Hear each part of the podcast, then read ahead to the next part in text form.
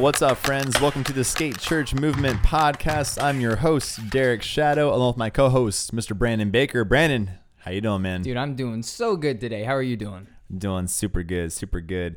Yo, I am extremely stoked right now. This is our our real premiere episode with our first guest, and it is my honor to introduce you all to guest number one, my man Kyle Brush. Kyle, what is going on, buddy? What's up, guys? Thank you for uh, the opportunity to come and talk. Yeah, absolutely, man. Thank you for being willing to be our our, our first guest, man. We're so stoked to have you here. And for those of y'all who don't know, uh, Kyle. I had the pleasure of meeting him uh, two years ago up in Michigan, and um, yeah, he runs like a skate park up there. It's super sick par- uh, park. And some of y'all who are listening may have been up to the Grind uh, Skate Conference, and Kyle headed that thing up too. And I wish I could have been there this year, but everything I heard about that conference, Kyle, was really good um, feedback. So yeah, man. We were stoked to have some of the Ride Nature guys up for sure. Yeah, man, dude. They, they all spoke super highly of you and of the conference and everyone else they got to, um, to share up there. So, yeah, but dude, so how long have you been doing uh, skate ministry up in up in not even just in Michigan, but just in general? So, I guess a little bit of the backstory. I grew up in a Christian home and uh, ended up making a lot of really bad decisions, like middle school, high school, um, which is also ironically when I picked up a skateboard. And uh, yeah, just made bad decisions. And when I was 18, ended up having twin daughters uh, unexpectedly straight out of high school. Yeah, just led me down a really dark path. Um, up until I was 23. And when I was 23, I just came to a point in my life where I needed something more fulfilling. Like I had tried to fill every part of my life with everything but God and was just continuing to fail over and over and over again.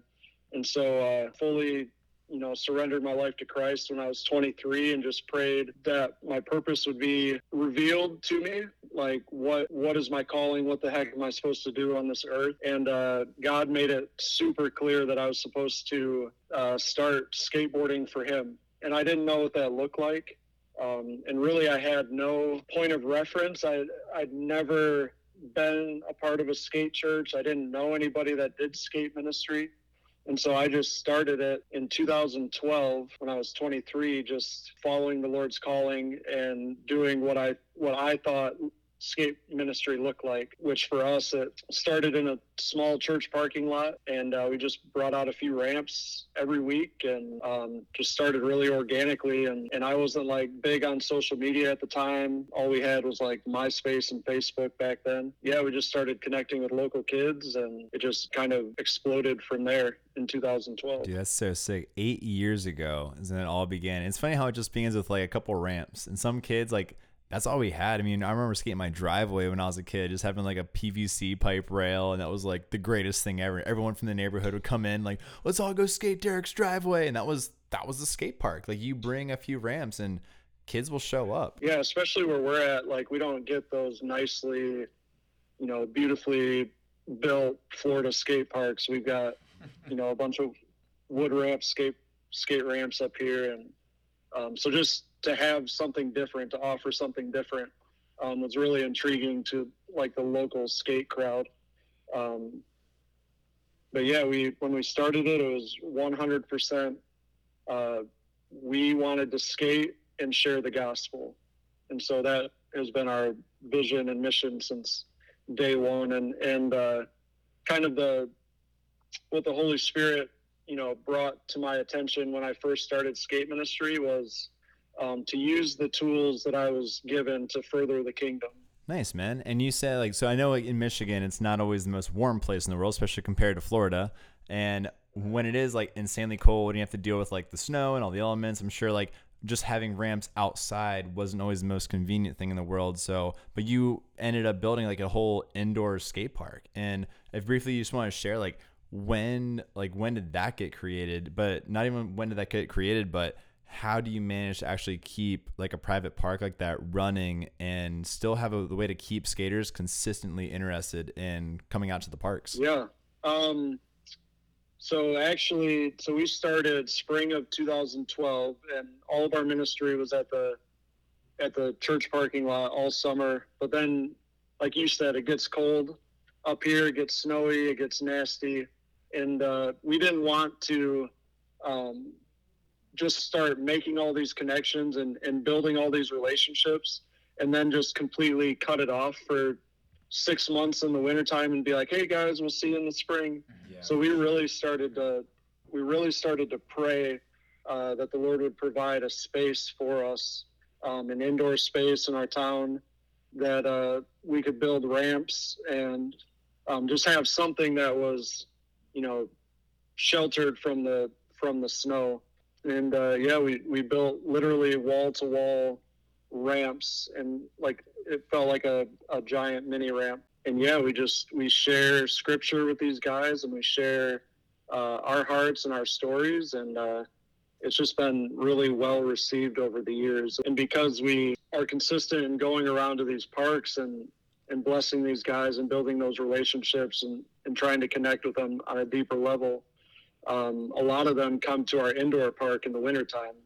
And uh, so that's how um, the ministry continues to grow that way as well. No, that's super cool. I'm, I'm glad to hear, like, I mean, through all of this, the main topic we've talked about this before is is like consistency. Like that's such a huge thing where whether you're meeting in your own park or in the in the in the public parks, the fact that you still continue to meet like that's so huge because yeah to be in a skater's life for one season then just dip out for a few months like anything can happen in those months that you're you know not engaging with them so yeah i love to hear that and the whole like show show up show love share truth like dude it's this that's just the simplicity of how easy it is to go out there and go do the thing we overcomplicate how to share the gospel so many times but with meeting skaters where they're at man it just comes down to dude just take an interest in them, man. Like spend time with them and and uh, ask them about their family or something like that. Like that's there's little things there just open up people to yeah just say hey like who actually are you like can I actually receive something from you and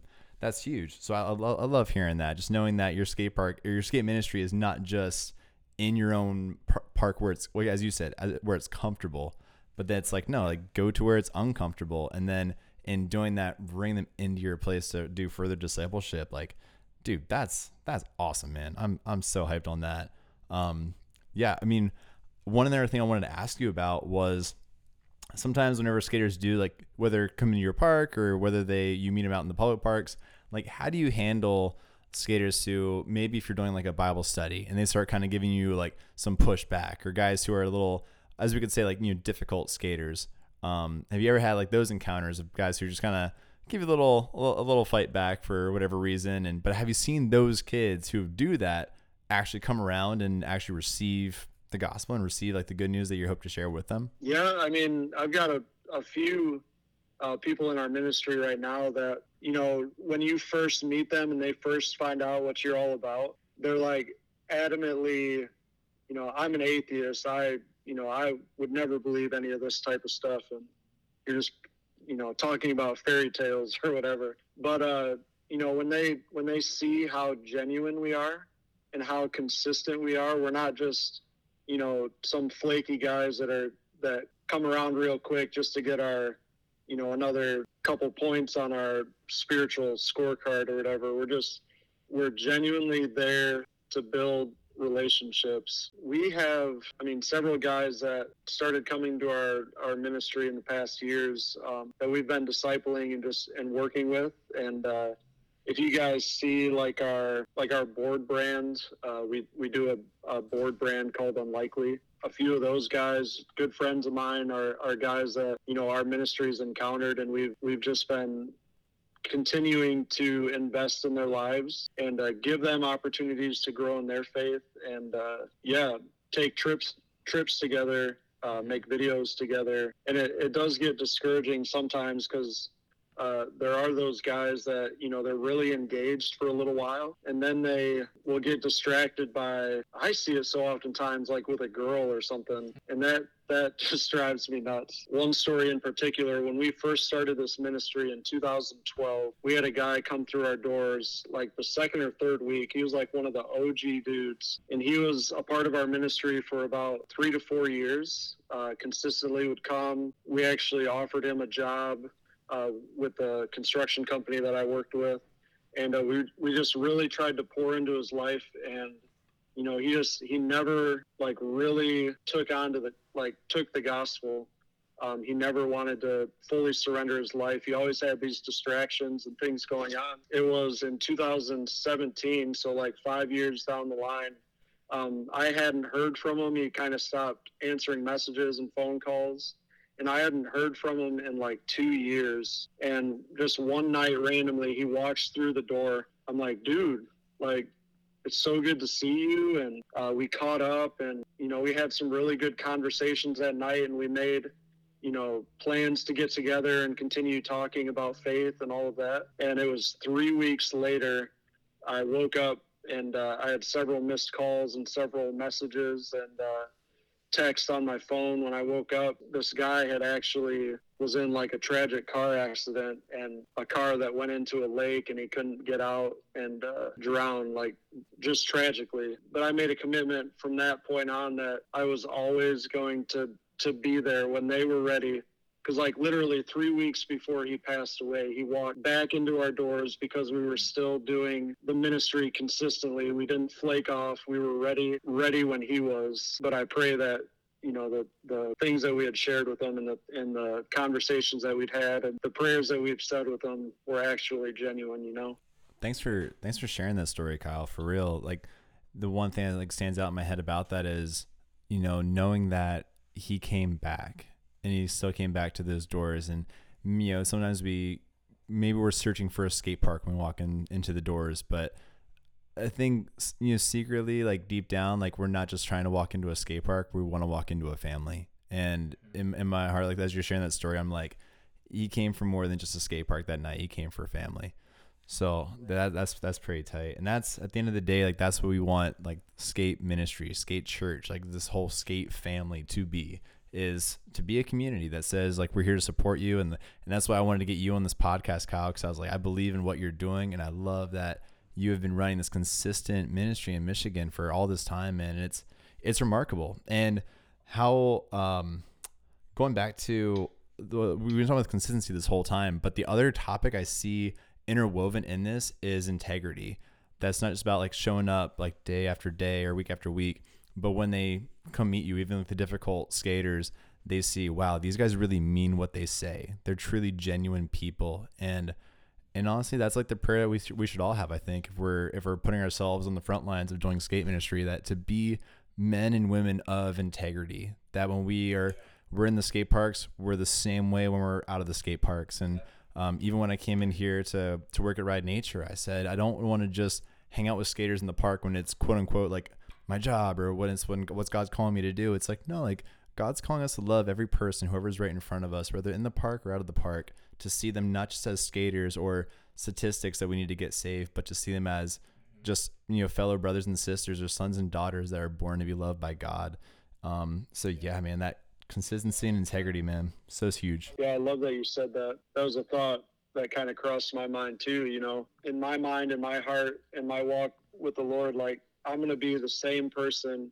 If I see a kid on Friday night, um, out on like if I'm out, you know, eating out or whatever, um, if I see them outside of the ministry, I want to be the same person outside of the ministry as I am in yeah, integrity is huge in, in this ministry and this walk. Yeah, at the end of the day, that's what's going to draw people closer to Jesus. And they can see if we don't just talk the talk, but we walk the walk as well. And like the skateboarding community, just they crave just authenticity and realness. And um, yeah, that's what you're bringing to the table, man. And dude, we, I, I, dude, thank you so much, man. Like on behalf of myself, dude, Brandon, like everyone over here, man. Like we just, yeah, thanks for sharing like your stories, your testimony, and um, all these things, man. I hope that as people listen to these podcasts that they can realize, man, like, you know what? That's what Kyle's doing. Like, maybe I can do this too. Yeah, man, that someone who can hear this right now can say, you know, I've never done this before, but I feel I can now. So that's what we want to do. So you're, you, dude, setting people on fire right now and getting uh, some future skate ministry leaders hopefully uh, empowered through just you sharing this truth today, man. So thank you for uh, your time and being a part of this, man. And dude, I love you, brother. I'm super grateful for you. Love you too, bro. I appreciate the opportunity to come share, and we'll talk to you guys soon. All right, that was our interview with Kyle Brush. Thanks again, Kyle, for being a part of this first podcast. If you guys want to find out more about his mission and what he is doing, you can follow the Unlikely Skate team at unlikelyskate.com. Follow the skate park at Truth Skate Church on Instagram, and also follow Kyle on Instagram at an unlikely servant. On behalf of my co host, Brandon Baker, and myself, we thank you guys for tuning into this first episode. And again, the more content we put out, we invite you guys to come alongside of us, join this movement, and keep pushing forward. Until next time.